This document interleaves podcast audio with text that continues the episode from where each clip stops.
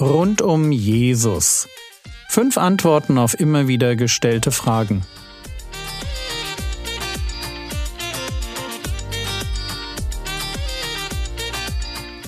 Theologie, die dich im Glauben wachsen lässt, nachfolge praktisch dein geistlicher Impuls für den Tag.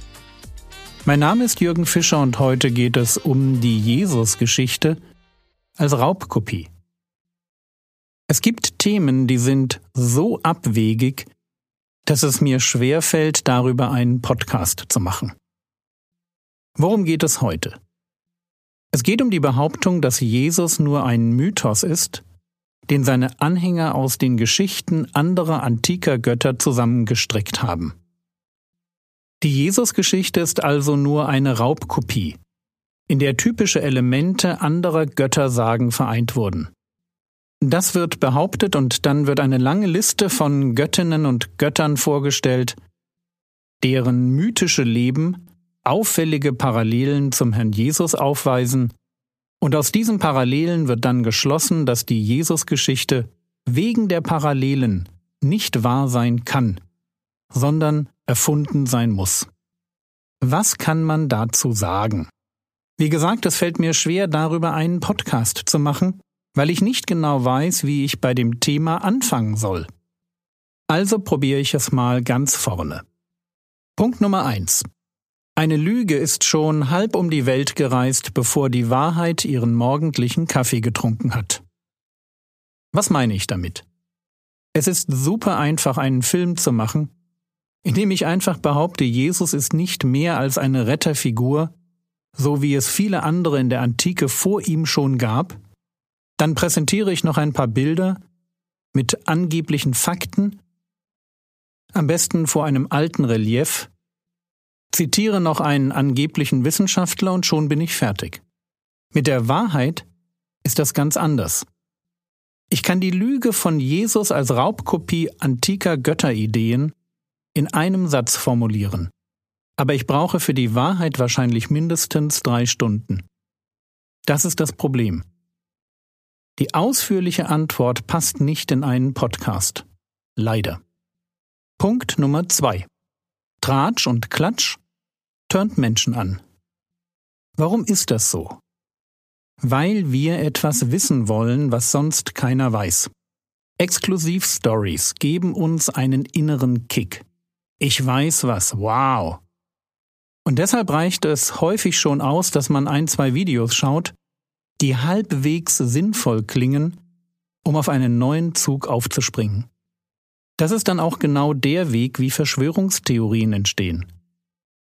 Und eine Lektion, die ich von Adolf Hitler gelernt habe, ist die, wenn man eine Lüge immer und immer wieder wiederholt, wird sie irgendwann geglaubt. Problem, sie wird nur nicht wahrer. Und als kritischer Christ weiß ich, wie schwer es ist, gegen eine Lüge zu argumentieren, die sich einfach gut anfühlt, weil sie mich aufwertet. Wenn da auf der anderen Seite keine Sehnsucht ist, die Wahrheit wirklich kennenzulernen, hat man keine Chance. Punkt Nummer drei: Die Challenge. Wer behauptet, dass die Jesusgeschichte nur eine Raubkopie antiker Göttervorstellungen ist, der möge mir bitte seine Quellen zeigen. Und ich meine die Originalquellen. Fakt ist nämlich für mich, den kritischen Christen, dass es diese nicht gibt. Natürlich zitiert ein moderner Autor einen anderen und der wieder einen anderen, aber ich hätte gerne die Originalzitate. Ich bin nämlich schon, und man verzeihe mir den Ausdruck, viel zu oft verarscht worden. Ich traue den Medien nicht. Ich bin im besten Sinn ein Skeptiker, was Informationen angeht. Deshalb bitte her mit den Originalquellen. Und dabei bitte noch auf diese zwei typischen Fehler achten. Fehler Nummer eins: Bitte keine christlichen Begriffe in eine nicht-christliche Religion hineinlesen. So ist zum Beispiel nicht jede rituelle Waschung eine christliche Taufe. Und das wird gern gemacht, ist aber nicht in Ordnung.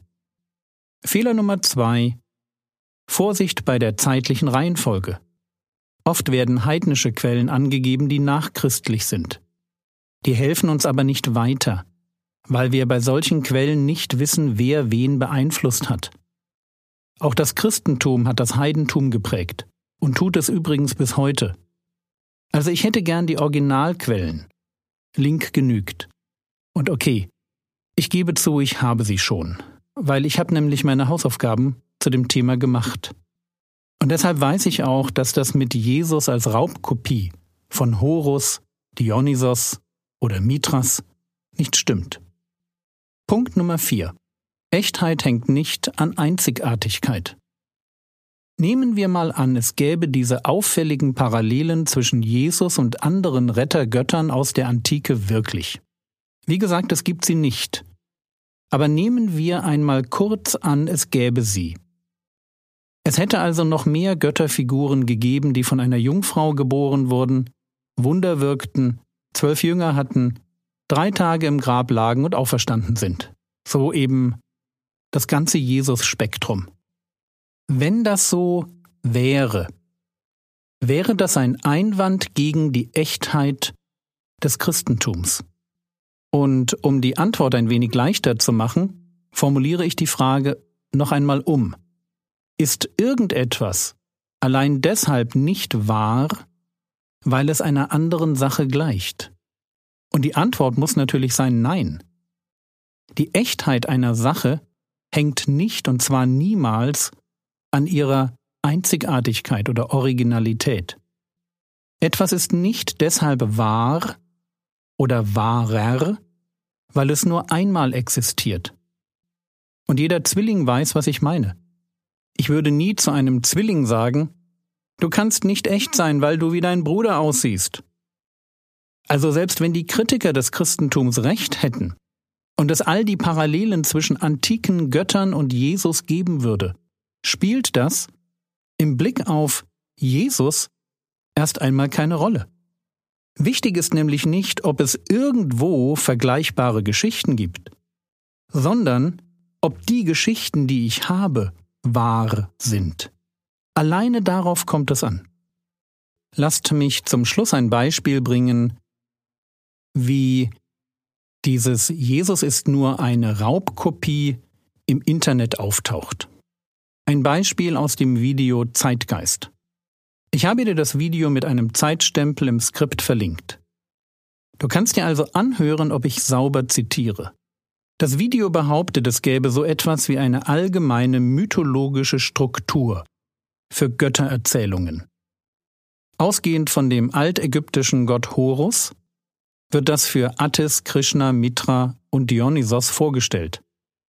Und dann wird einfach mal ganz frech behauptet, dass es auch noch ganz viele andere Götterfiguren gibt, zum Beispiel Buddha, Odin, Zoroaster, Tamus, Thor Götterfiguren, deren Leben alle dem Horus-Muster gleichen.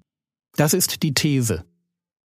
Horus ist mit seinem Leben das Vorbild und alle anderen Rettergötter imitieren ihn. So eine These ist gut, um Menschen zu verwirren, aber sie ist eine glatte Lüge.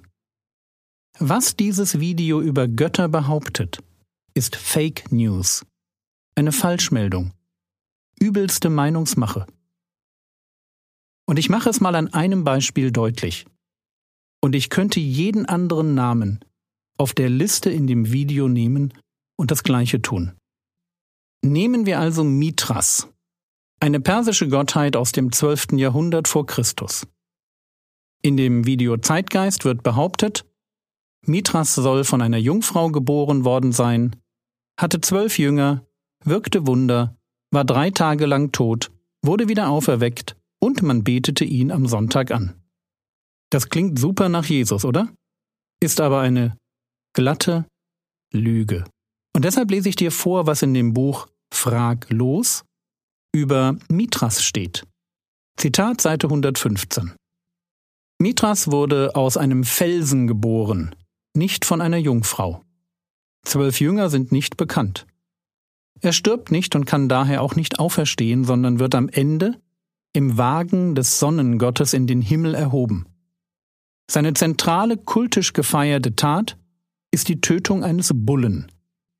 Außerdem entstand dieser Kult in seiner für den Vergleich mit dem Christentum wichtigen römischen Form erst gegen Ende des ersten Jahrhunderts und jetzt aufpassen, nach Christus.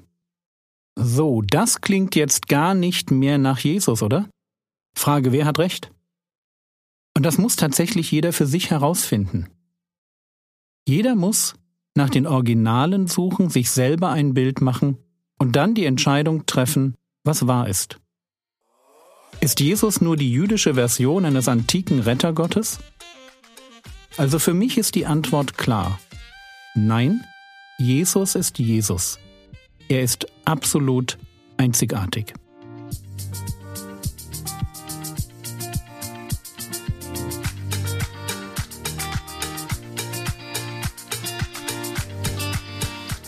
Das war's für heute. Was könntest du jetzt tun? Du könntest dir in Ruhe noch einmal das Skript durchlesen. Das war heute nämlich viel Information. Heute Abend, 9. Juni 2021 um 19.15 Uhr gibt es auf YouTube eine offene Online-Bibelstunde. Weiter geht's da im Galaterbrief. Der Herr segne dich, erfahre seine Gnade und lebe in seinem Frieden. Amen.